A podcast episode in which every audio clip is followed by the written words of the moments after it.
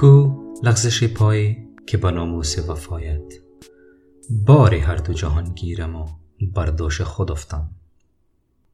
حضرت بیدل در این شعر موضوع کاملا جدید ولی بسیار با ارزش را مطرح می کند. یعنی اگر یار وفا کند بیدل حاضر است بار هر دو جهان را که همانا زحمت و تلاش در این دنیا و عذاب گناه در این دنیا است بر دوش بردارد.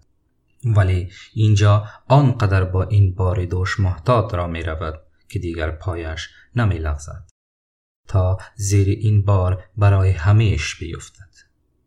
کلمه کو در حقیقت همان استفسار انکار است.